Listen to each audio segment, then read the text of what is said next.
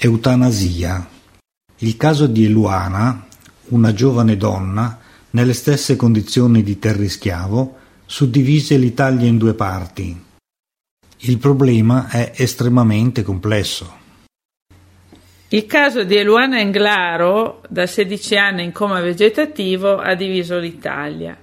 I genitori avevano ottenuto dalla magistratura il permesso di smettere di alimentarla, ma il governo, eh, appoggiato dalla maggioranza dei cattolici, eh, ha cercato di impedirlo. Alla fine, dopo una lunghissima lotta, il padre è riuscito a far ricoverare Eloana in una struttura e Luana si è spenta dopo qualche giorno di cessata alimentazione. Adesso il padre e i medici sono indagati per omicidio. Cosa ne pensi? Beh, insomma, il caso è stato veramente clamoroso. Eh, insomma, qui le, le, la faccenda è veramente complicata, perché se dovessi guardare la cosa da un lato scientifico, direi che in fondo Eluana era un pezzo di carne disteso su un letto, alimentato con delle sonde e in fondo in fondo dopo 17 anni non, non, non si muoveva più dalla parte del lato umano indubbiamente era sempre un essere umano, di conseguenza spegnere la vita di un essere umano è sempre una cosa veramente brutta.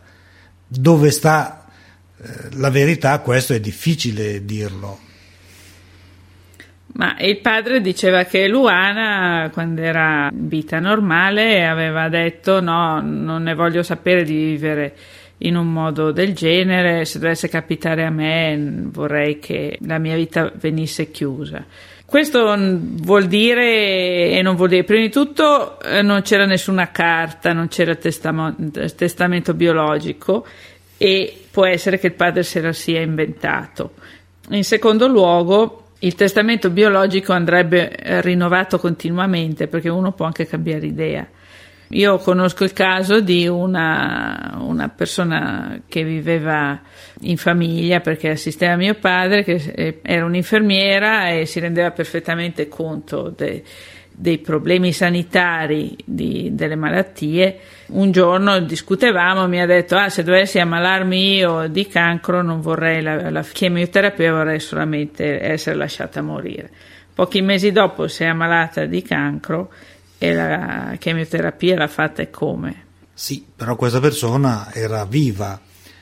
Qui stiamo parlando di una persona completamente inerte, a livello quasi di un vegetale messo su un letto. Ora mettiti un attimo nei panni del padre o dei genitori di questa ragazza qua che vedono la figlia che ha avuto un incidente oltretutto da giovanissima perché aveva 20 anni quando è successo l'incidente in auto che l'ha portata al coma è sempre lì fissa, eh, non, non si muove. Come fai anche a definire vita una cosa del genere? Ma innanzitutto il fatto che il coma sia irreversibile eh, non è scontato eh, perché ci sono stati casi in cui eh, in qualche modo la situazione è cambiata e potrebbero esserci in futuro con il miglioramento delle terapie, tant'è vero che adesso c'è un sistema di stimolazione elettrica del cervello che pare che dia buoni risultati. E poi il fatto che la ragazza non parlasse non, non, voleva dire necessariamente che non capisse. Ci sono stati casi di persone che nella sua situazione sono tornate alla vita e dicevano che loro capivano perfettamente quello che succedeva, solo che non riuscivano ad esprimerlo. Sì, questo è vero, ma comunque eh, quando sono ritornati dal coma non è mai passato così tanto tempo, tanto è vero che i medici hanno stabilito più o meno un certo periodo di tempo, passato il quale per loro ormai il paziente non si sveglia più dal coma. Ci sono stati casi che magari dopo 10 o 12 anni il paziente si è risvegliato ed è tornato come prima, però sono rarissimi questi casi. Passato un certo, un certo periodo, appunto, i medici lo danno mai per spacciato e dicono che il coma è irreversibile. A chi credere? Eh, non si sa, ma al di là di quello può essere che la persona dentro abbia una sua coscienza. Sa che c'è la sindrome del, dell'uomo incarcerato, quella per cui la locked in syndrome, per cui eh, si è chiusi in un corpo completamente immobile, ma dentro si capisce perfettamente. Si sente dolore, si sente gioia, si vede, si ascolta e così via. E come fai a sapere che non sia un caso del genere? Eh, in ogni caso, gran parte degli italiani che erano favorevoli alla cessazione dell'alimentazione non hanno visto la ragazza ed erano convinti che fosse in uno stato eh, di coma con gli occhi chiusi e inerte. Invece la ragazza aveva gli occhi aperti, si svegliava, dormiva fin, fino a che la madre l'ha alimentata, mangiava e degluttiva, poi la madre non ce l'ha fatta più, allora le hanno messo il sondino per, per eh, facilitare la cosa. E se l'avessero vista così come era, non so quanti di loro avrebbe detto, avrebbero detto che era giusto ammazzarla. Eh, ma appunto, se tu mi dici che queste persone sono coscienti e completamente immobili, dal mio punto di vista è una cosa addirittura peggiore. Il fatto di essere imprigionati in un corpo, capire tutto e non riuscire a muoversi, e io al loro posto chiederei immediatamente di staccare l'alimentazione perché dovrebbe essere proprio una cosa terribile, angosciante. Un... È come trovarsi in una bara chiusa, essere vivi. Deve essere più o meno la stessa cosa. Sì, è vero, ce ne sono alcuni che però eh, con quel pochissimo che riescono a comunicare dicono che la vita è preziosa e la vogliono continuare a vivere. In ogni caso non siamo noi che dobbiamo decidere. Con questo sembra che io sia favorevole a lasciare in vita queste persone. In realtà se io fossi una di queste persone non vorrei sopravvivere. Però questo è il mio parere e non è detto che sia quello degli altri.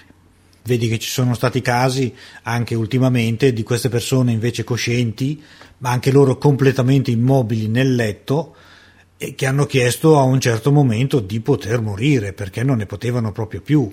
Oltretutto mettono in difficoltà anche chi sta intorno, che devono accudire giorno e notte continuamente perché queste persone sono anche loro dei vegetali, oltretutto coscienti e in, questo, in, qualche caso, come appunto l'ultimo caso che è successo, riuscivano anche in un certo modo a comunicare male, ma riuscivano a comunicare, cioè chi era vicino a loro riusciva a capire quello che loro volevano e questi volevano assolutamente morire perché proprio una vita così non, è insopportabile. Sì, altri no invece. Ci sono stati dei casi mentre Pier Giorgio Welby chiedeva di morire, di altri nelle sue condizioni che dicevano esattamente il contrario.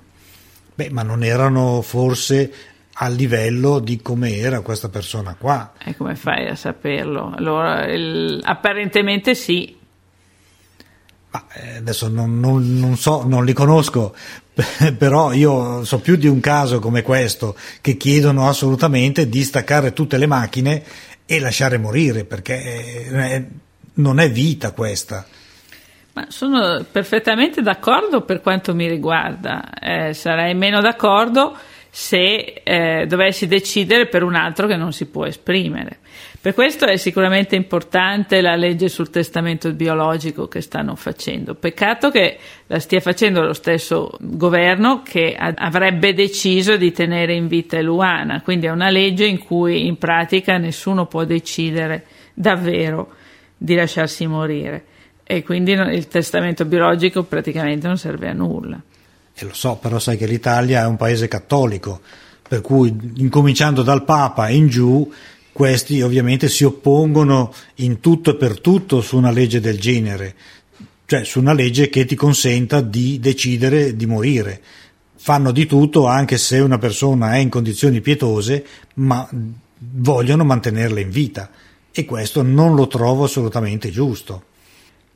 Il caso paradossale è stato di quel vescovo brasiliano che ha scomunicato i medici e la bambina eh, che stava per partorire due gemelli dopo essere stata violentata dal padre, una bambina di nove anni. Invece di scomunicare il padre, ha scomunicato la bambina e i medici perché l'avevano fatta abortire, nota bene in base alla legge brasiliana. In realtà, finalmente il Vaticano ha detto che forse eh, era stata una fretta eccessiva quella del vescovo brasiliano.